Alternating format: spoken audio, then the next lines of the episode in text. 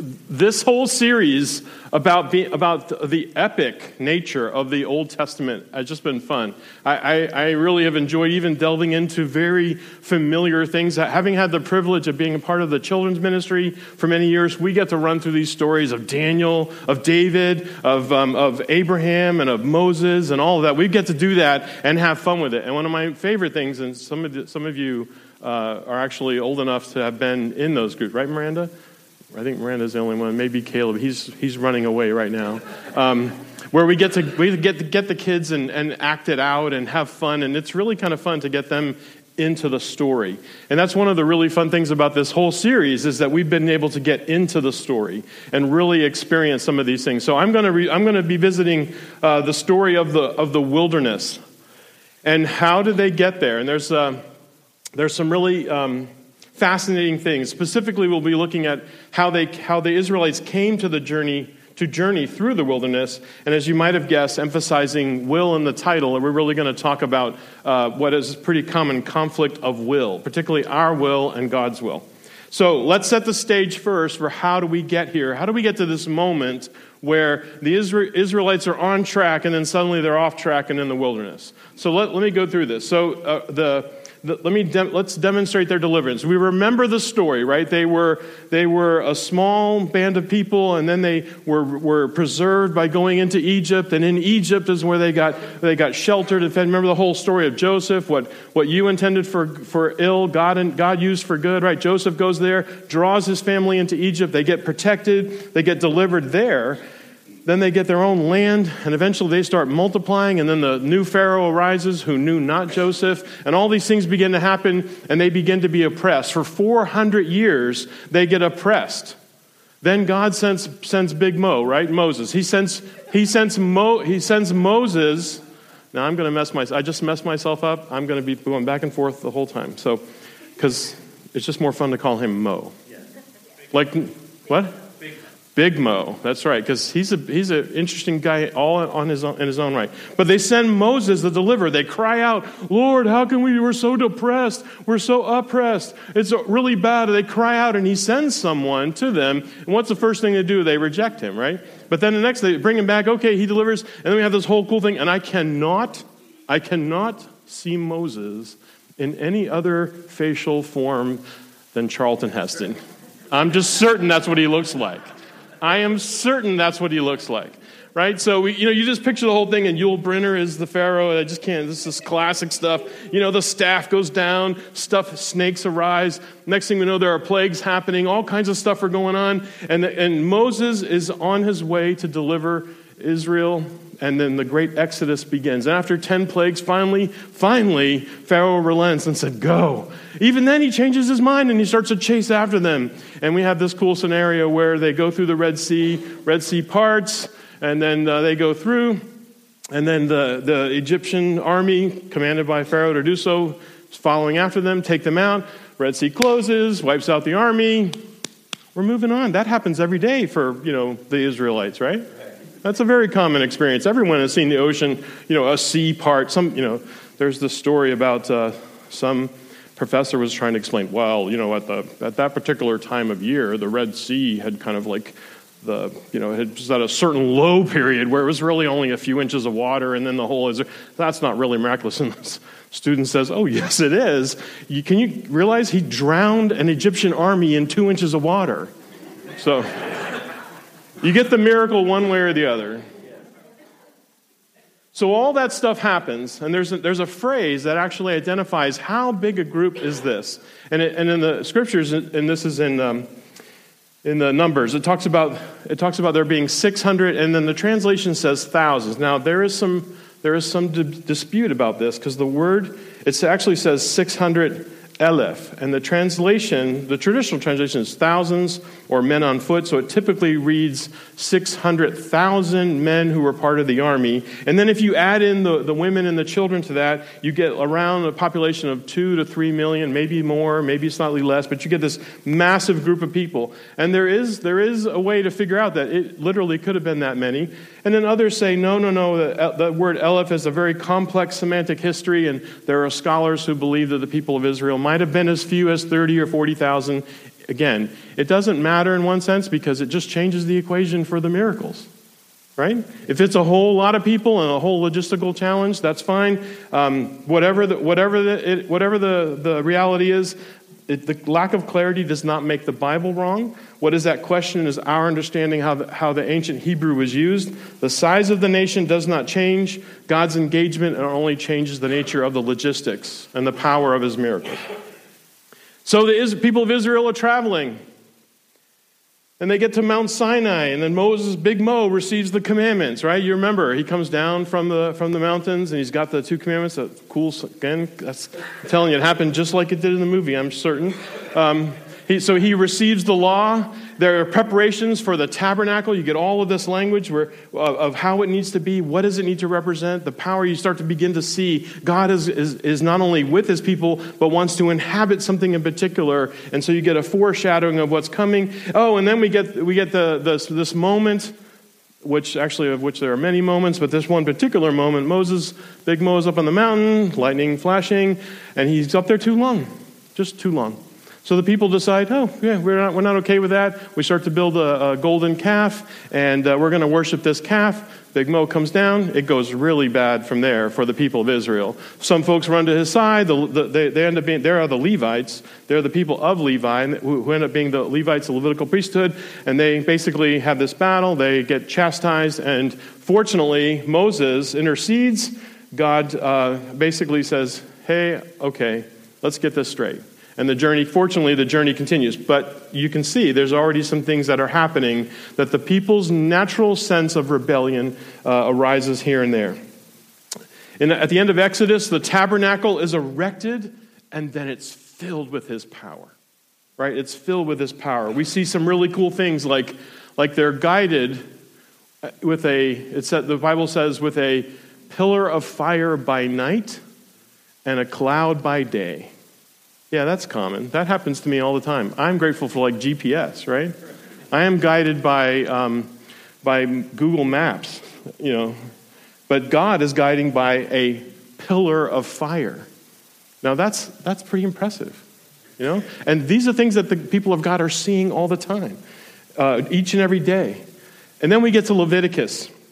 And you have laws and sacrifices, and you have the priesthood of Aaron, and, and then you have the feast and jubilee. And I think, though, if you've ever actually tried re- to read the Bible in book order, starting with Genesis, it's possible that you don't really know the things that actually happen in Leviticus because the book has so many technical laws for the people, so many day to day instructions for the priests, that the book actually serves as a powerful cure for insomnia. And if you Try it. Trouble sleeping at night? Leviticus 7 through 12. Easy. Okay? And if, you, if you've been on that journey, got through, managed to get through Genesis, survived Exodus, Leviticus is just going to do you in. it's a certainty. But if you survive Leviticus, or, or just skip it, read the short notes, you get back to the big narrative of the people of Israel post captivity. And you do get into numbers in the, the dedication of the tabernacle and passages booked to the promised land. This is, this is the thing. They are on their way. They're, this is the whole point. They have been delivered out not to go nowhere. Remember, by the way, Abraham was delivered out and he said, Hey, I'm going to the city. I don't know where it is. But the people of Israel had a very different understanding. They knew the promised land. They knew that where they were going to go to the promised land. They had understood that very, very well. and they get right to the doorstep. And then they stopped. They stopped progress to test God. And they, they request scouting ahead. The encounter of the Israelites contemplating entering the promised land is not written specifically chronological in a single narrative, but the specifics can be kind of pieced together from the Numbers passage and 13 and 14 and even 15, and then several Deuteronomy references. I noted in your outline uh, chapters 1 and 2, but there's actually several others. Um, and again, remember the path.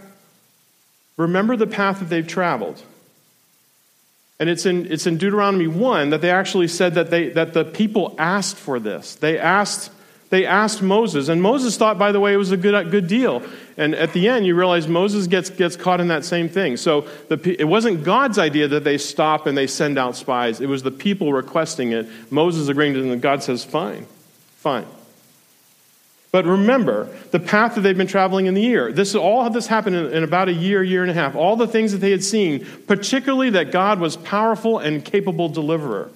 They had spoken of the promised land for generations, centuries even. The original promise to Abraham before he left, her, uh, left Ur, when he was still known as Abram, it had been spoken to him at that time. It was reaffirmed several times by God himself and would have been part of the cultural training of each and every family as they sat by the fireside, as they, as they broke bread together, and as they trained their young ones. They would have been conveying the power of this promise uh, to someone that it will happen someday. We will eventually achieve it. It would have passed from father to son. It would have been the mother reminding her daughter. It would have been a common hope of having, of having this reality achieved for their very own something that has been seems so elusive for so many years, you know, like like the Cleveland Browns winning a season. I mean, imagine the Browns having the team get right to the doorstep. Wait, didn't that happen like in 1994? I just lost all the Browns fan. They're just all mad at me right now. Wait, what? Who was the coach at that time? Are you sure? I think it was some guy named Belichick. Yeah, yeah, clearly he wasn't going to go anywhere, so they let, they let him go. All right, back to the Israelites. Because it's, it's easier to believe the Israelites can get to the promised land than the. Oh, I'm sorry, no, no. but the Israelites stopped. They stopped and said, Whoa, whoa, whoa. We should really check this out because we've heard some stuff. We've heard some stuff. Now, remember, again, what they had just been through, they stopped and they said, Hold on, let's do this. So, we get the word of the Lord, Numbers 13, or we get the narrative. Let's pick up the narrative in Numbers 13 in verse 17. When Moses sent them to explore Canaan, he said, Go up through the Negev and into the hill country, see what the land is like, and whether the people who live there are strong or weak, are few or many. What kind of land do they live in? Is it good or bad? Now, think about this, these questions. Think about these questions in relative to what God is asking them to do. What kind of towns do they live in? Are they unwalled or fortified? How is the soil? What does it matter? The God who can do the pillar by night and the cloud by day? I mean, seriously? Are these things really that important? But Moses is all in with, the, with the, this whole idea of the spies. How is the, sto- the soil? Is it fertile or poor? Are there trees in it or not? Do your, I mean, think about this. Any of these were to be, no, if we're to go checklist, no, no, no, then what, what's the point of that? It's almost to say, God, really? Did you forget something? Because these things are kind of important. It's kind of like how we do things today, right? Yeah, this is free. This is not even in my notes, which makes it particularly scary at the moment. But since this is my last time preaching here, it's okay. Um, I, I, don't think Pastor Brian's a Browns fan, so I'm, it won't be on that, that account. But the, the list, we do this too. What kind of church is this? Do you have these things? Do you have this? Do you have that? And you know what? Part of that is okay, but at some point, that's not okay. It's not, it's, not, it's not checking off the things on your list, it's going where God has sent you. And that's what the people of Israel were, were questioning. How is the soil? Is it fertile or poor? Are there trees in it or not? Do your best to bring back some of the fruit of the land. It was the season for the first ripe grapes. Verse 21. So off they go on their 40 day trek. The, the 12 spies are chosen from the 12 uh, different tribes. So they went up and explored the land from the desert of Zin as far as Rehob, toward Lebo Hamath they went up through the Negev and came to Hebron, where, or Hebron, what do you, how how's it said here? Hebron. Hebron. Okay. It took me three years to figure out how to say Nurk. But so, Hebron. Okay. We'll just go with that. They went up through the Negev and came to he- Hebron, where Ahiman, Sheshai, and Talmai, the descendants of Anak, live. Now, by the way, the descendants of Anak are giants. Or, or Anak was a giant like Goliath was a giant. Hebron had been built seven years before Zoan in Egypt. When they reached the valley of Eshcol, they cut off a branch bearing a single cluster of grapes. It took two of them to carry it on a pole between them, along with some pomegranates and figs. That place was called the Valley of Eshcol because of the cluster of grapes that the Israelites cut off there. At the end of 40 days, they returned from exploring the land. And they bring back a report. And in my mind, this could, this, t- today, this would look like a PowerPoint presentation, right? It would start with the giant cluster of grapes and the big land, and would start with all that. They came back to Moses and Aaron and the whole Israelite community at Kadesh in the desert of Paran. This is verse 26 and on. There they reported to them and to the whole assembly and showed them the fruit of the land. They gave Moses this account We went into the land to which you sent us, and it does flow with milk and honey. Here is its fruit. But,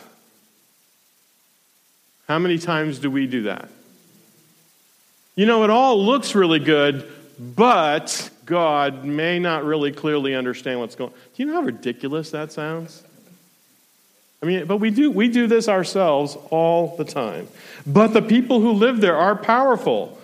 Right, like Pharaoh wasn't powerful, like Egypt wasn't powerful, and the cities are fortified and very large. We even saw the descendants of Anak there because they're pretty obvious. They are on the giant side.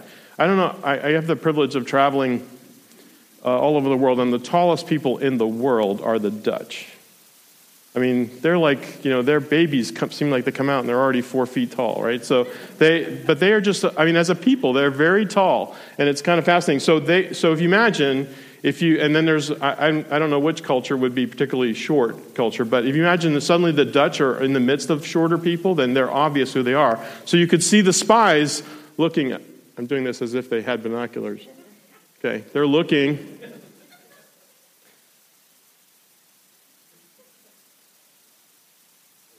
I don't know.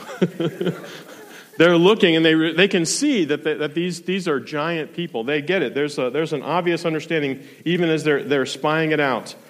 And then they gave Moses, so, they, so there they reported, they give, here's fruit, sorry, but the people who live there are powerful, and the cities are fortified and very large. We even saw the descendants of Anak. The Amalekites live in the Negev. The Hittites, the Jebusites, the Amor- oh, so many, so many bad people that we'd have to deal with live in the hill country. And the Canaanites live near the sea and along the Jordan.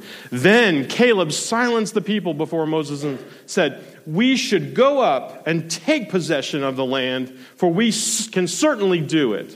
Thank God for Caleb. Joshua is right there with him, but the men who had gone up with him said, We can't attack those people. They are stronger than we are.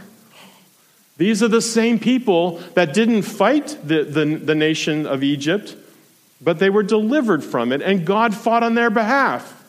They're, they're moving away from understanding what God is saying to them and understanding how God can work and is able to work in their lives. And they spread among the Israelites a bad report about the land that they had explored. They said, the land we explored devours those living in it. All the people we saw there are of great size. We saw the Nephilim there, the descendants of Anak, come from the Nephilim. We seemed like grasshoppers in our own eyes, and we looked the same to them. This was the conventional wisdom brought by the ten spies. Brought to you by the ten spies. Okay? By the way, the term conventional wisdom is something that came up in the last, I think it's 30 to 30, 40 years ago. And it was not intended to be a good thing. It was intended to say, you know what, a bunch of people think this as if it's true, but it's not really. So it's curious to see that term um, have different, different meanings in different places. And in this case, the ten spies represented a conventional wisdom, a very earthly wisdom, a very ungodly wisdom in this case. They saw the obstacles greater than God. There are giants. So, in this case, they were staring at the problem and barely, if at all, glancing at God. All they could see were the problems. They even belittled themselves. We seem like grasshoppers in our own eyes. In this case, they're denying God's handiwork. They're denying that God has chosen them. They're denying their own, their own standing before God when they do this. And they're also denying his power as a deliverer. And to compound that, they spread the fear to the people, making the people fearful. By the way, in our day, there are a ton of people who leverage fear to manipulate. Don't be manipulated. Identify it for what it is, recognize it, be a Berean, search things out, know things for yourself. Don't let that, the, the fear uh, grip you like it does many in our land because our God is still greater. There is a, something greater here than this country or the, or the laws or the government or what the media will say or what is on Facebook or what you found on the internet. All of that, we have to be very careful to, re- to remember that God is what is most important and never lose sight of that because God is not a God of fear. If you find yourself, if you find yourself fearful, the first thing you need to be analyze is why. Why am I fearful? And what am I fearful about? And be careful that you, there are things you can be fearful about, about you know how your what your family's doing, where things are going on. You want to be, but not be driven or or take an, an unreasonable fear, particularly if something that we have no control over. Because we have to know God is in control, that everything is in His hand, right? There's this really cool song from like 100 years ago. It says, He's got the. All right, come on, all together. He's got the. there you go. We could get going. Maybe that's a second service thing. Okay, never mind. So he, the, the 10 spies spread the fear. Now, what did the good report bring? The two spies. Joshua and Caleb. Joshua and Caleb focused on the promise of the land, not the problems of the land. Right? They focused on the promise of the land, not the problems of the land, and on more on the promise that God was going to take care of things. Because they their memory apparently wasn't destroyed in the, some, somewhere along the way. They remembered what just happened. They remembered the deliverance. They remembered all those things that just had happened in a matter of months. They remembered that. They saw the work of God as greater than the obstacles. They didn't stare at the problem and glance at God. They stared at God, and that put the problems in perspective. Right? That's what Joshua and Caleb did. And they had a can do spirit. I love Caleb, jumps in there. We should go for it. We can do this. Henry Ford says this, said this quote, whether you think you can or you think you can't, you're right. Right? Part of, you know, half the battle is what attitude do we bring to the moment? And particularly, always remember this. Always remember this. Me and God are a majority. Every time as long as it's really God and we're really with Him, you know, right? He's, we're doing things according to His will. So, did they listen to the two spies? No. Did they, did they, were they overwhelmed by the, by the word of the ten spies? Yes. The scripture says of the people, their heart melted. They complained. Despite all their history looking forward to God's promise, they suddenly were willing to settle. Hey, the land we just came from is not so bad. How about let's settle there? Let's stay in Egypt. That wasn't so bad. Right. That, that wasn't bad at all. Josh, Joshua and Caleb jumped up and made one last appeal, and it says they tore their clothes as a sign. Now, that, I don't quite know what that looked like, and I'm, maybe I don't even want to know, but um, but the sense of your clothing was, your, was a wealth status, and to tear it was to ruin your own wealth. And it was a symbol of, uh, it was a violent expression. And usually it was done out of mourning or, or deep anguish. And, and this, this, that applies. So they tore their clothes, and it was to make this point, and the people would not hear it. They did not receive. But it did show uh, more of Joshua and Caleb's uh, faithfulness. But the people rejected God. And this is the very core of the story. Relative to the Israelites as a whole, is that they rejected God's leadership and his will for them. And rejecting God's will is serious, serious business. Now, praise the Lord. Big Mo is on the, on the, on the, on the stage, and he intercedes, asking God to forgive them for their attitude of the moment. And God listens, and he replies, and here's what he says This is Numbers 14 20. The Lord replied, I have forgiven them as you asked.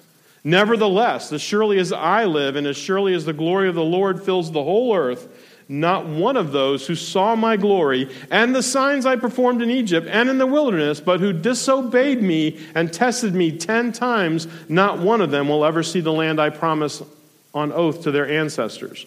No one who has treated me with contempt will ever see it. But because my servant Caleb has a different spirit and follows me wholeheartedly, I will bring him into the land he went into, and his descendants will, will, inherit it. Since the Amalekites and the Canaanites are living in the valleys, turn back tomorrow and set out toward the desert along the route to the Red Sea. Take that, catch that. He says, That's fine. I've forgiven you, but there are consequences. And then he says, By the way, since we've come to this part and you didn't want to go further, turn back. Go this way. Go this other way. Then, verse 26 The Lord said to Moses and Aaron, How long will this wicked community grumble against me? I have heard the complaints of these grumbling Israelites. So tell them, As surely as I live, declares the Lord, I will do to you everything I heard you say. In this wilderness, your bodies will fall. Every one of you, 20 years old or more, who was counted in the census and who has grumbled against me. Not one of you will enter the land I swore with uplifted hand to make your home, except Caleb, son of Jephunneh, and Joshua, son of Nun. As for your children that you said you would be that would, you were so concerned would be taken as plunder, I will bring them into the joy into to enjoy the land you have rejected. But as for you, your bodies will fall in this wilderness. Your children will be shepherds here for 40 years, suffering for your faithfulness until the last of your bodies lies in the wilderness. For 40 years, one, one year for each of the 40 days you explored the land, you will suffer for your sins and know what it is like to have me against you. I, the Lord, have spoken, and I will surely do these things to this whole wicked community which is banded together against me. They will meet their end in this wilderness. Here they will die. Okay. Yeah, thank you. Ouch. So the interesting thing is, we stand here, we're looking into the Old Testament t- season and the cro- with the cross. And that's an important distinction, but the principles are still the same. So God started, by the way, God started with the 10 spies. They were immediately struck with a plague and died. What did the people do? Said, Oh, oh, I'm sorry, God, we get it now, we understand. After they just watched the 10, the 10 spies drop dead immediately. Oh, okay. So they picked up their armor and their swords and they went. Where did they go? Did they go the route he had told them to? No. They decided, okay, now we'll go into the, into the promised land and fight the battle.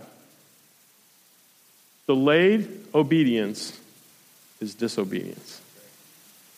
And they, now, they were, now they, were, they were rebelling again.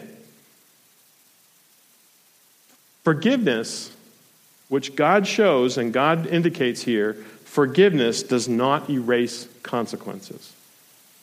John Piper uh, says this. He says it's important to distinguish consequences of forgiven sin from consequences of unforgiven sin. The latter are properly called penalties, the former we should properly, probably call disciplinary consequences. That is, they're related to the sin and they reflect the displeasure of God for the sin, but their aim is not retributive justice. So they're not part of the condemnation.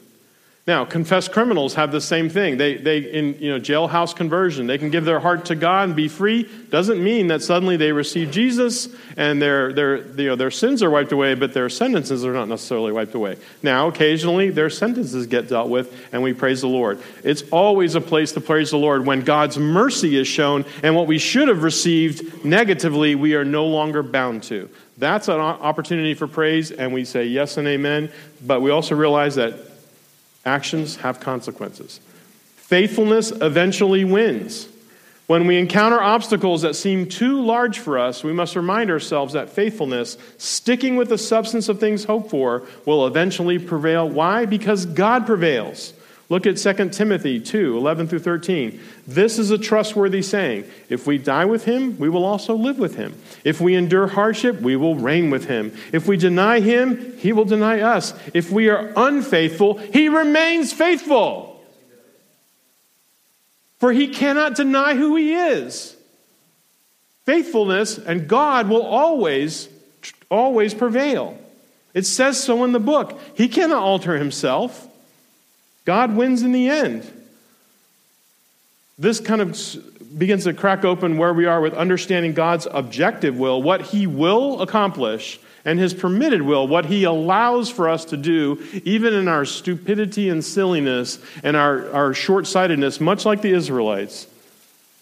Now, I, I realize none of this may apply to any of you in this room because your will and God's will. But I know for myself, I have battled this. I have had conflict with God because He's just not on my, on my game plan. But that's not the point. I should be on His game plan. In 1 Corinthians 6:12 he says everything is permissible for you you say but not all things are beneficial. This touches on this concept. In this passage Paul's talking about food and other stuff but basically he's saying yeah you're capable of doing these things but it won't necessarily go well for you. He's challenging the Corinthians on their liberty that it not be license. God's plan is in motion. The key question are you moving with Him? God does not suffer from attention deficit disorder. He's not distracted from His intimate work for His ultimate work. He's not absent without leave. We may not always see what he's doing or where he or how he's doing it, but the scripture is clear. Know this: if you can't trace his hand, trust his heart. I love that. That's not a line in a song, but uh, it's a great, great term. The gift of free will allows us to join in God's work, but it also gives us the ability to step away. We need to be very, very careful.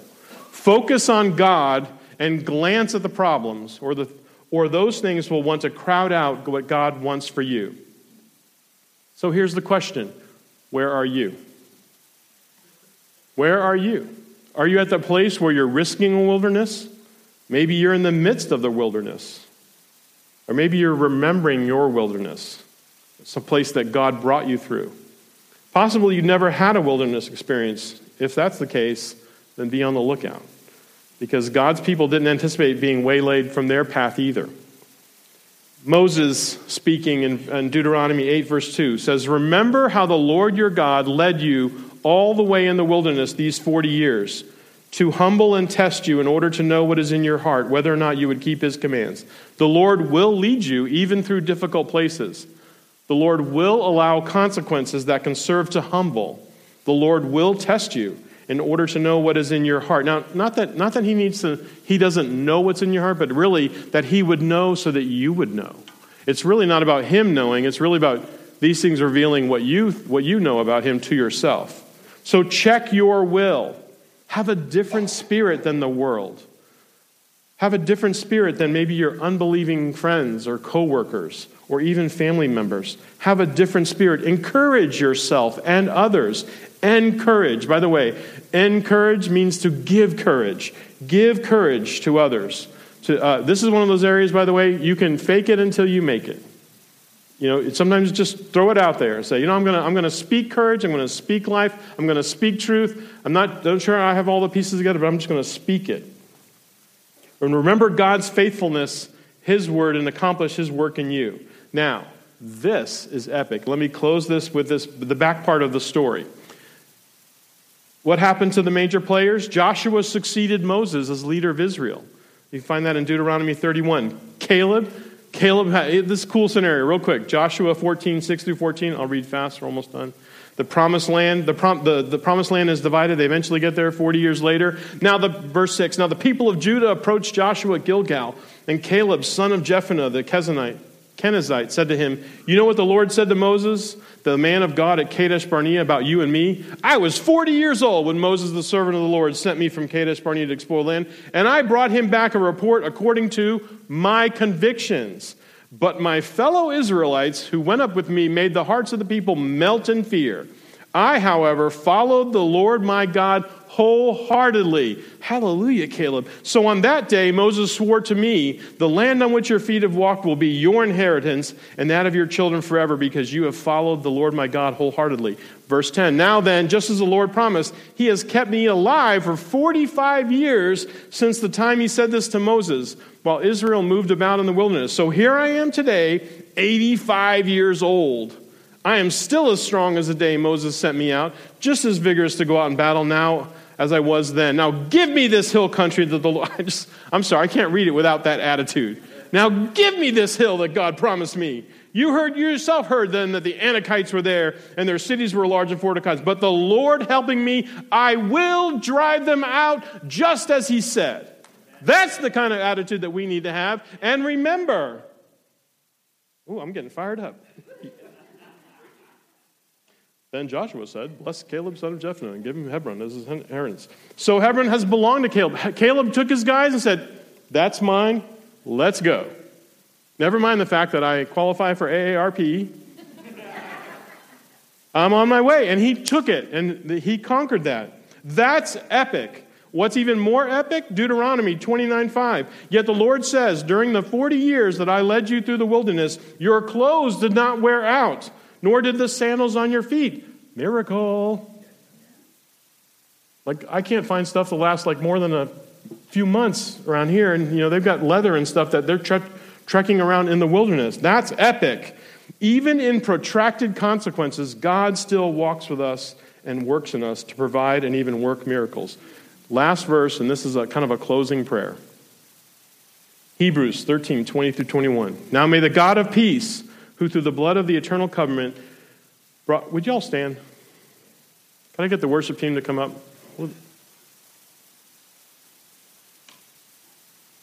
Is this up there? Let's, let's read this together. Now, may the God of peace, who through the blood of the eternal covenant brought back from the dead our Lord Jesus, that great shepherd of the sheep, equip you with everything good for doing his will, and may he work in us what is pleasing to him through Jesus Christ, to whom be glory forever and ever. Amen. Amen. May he give us everything we need for his will.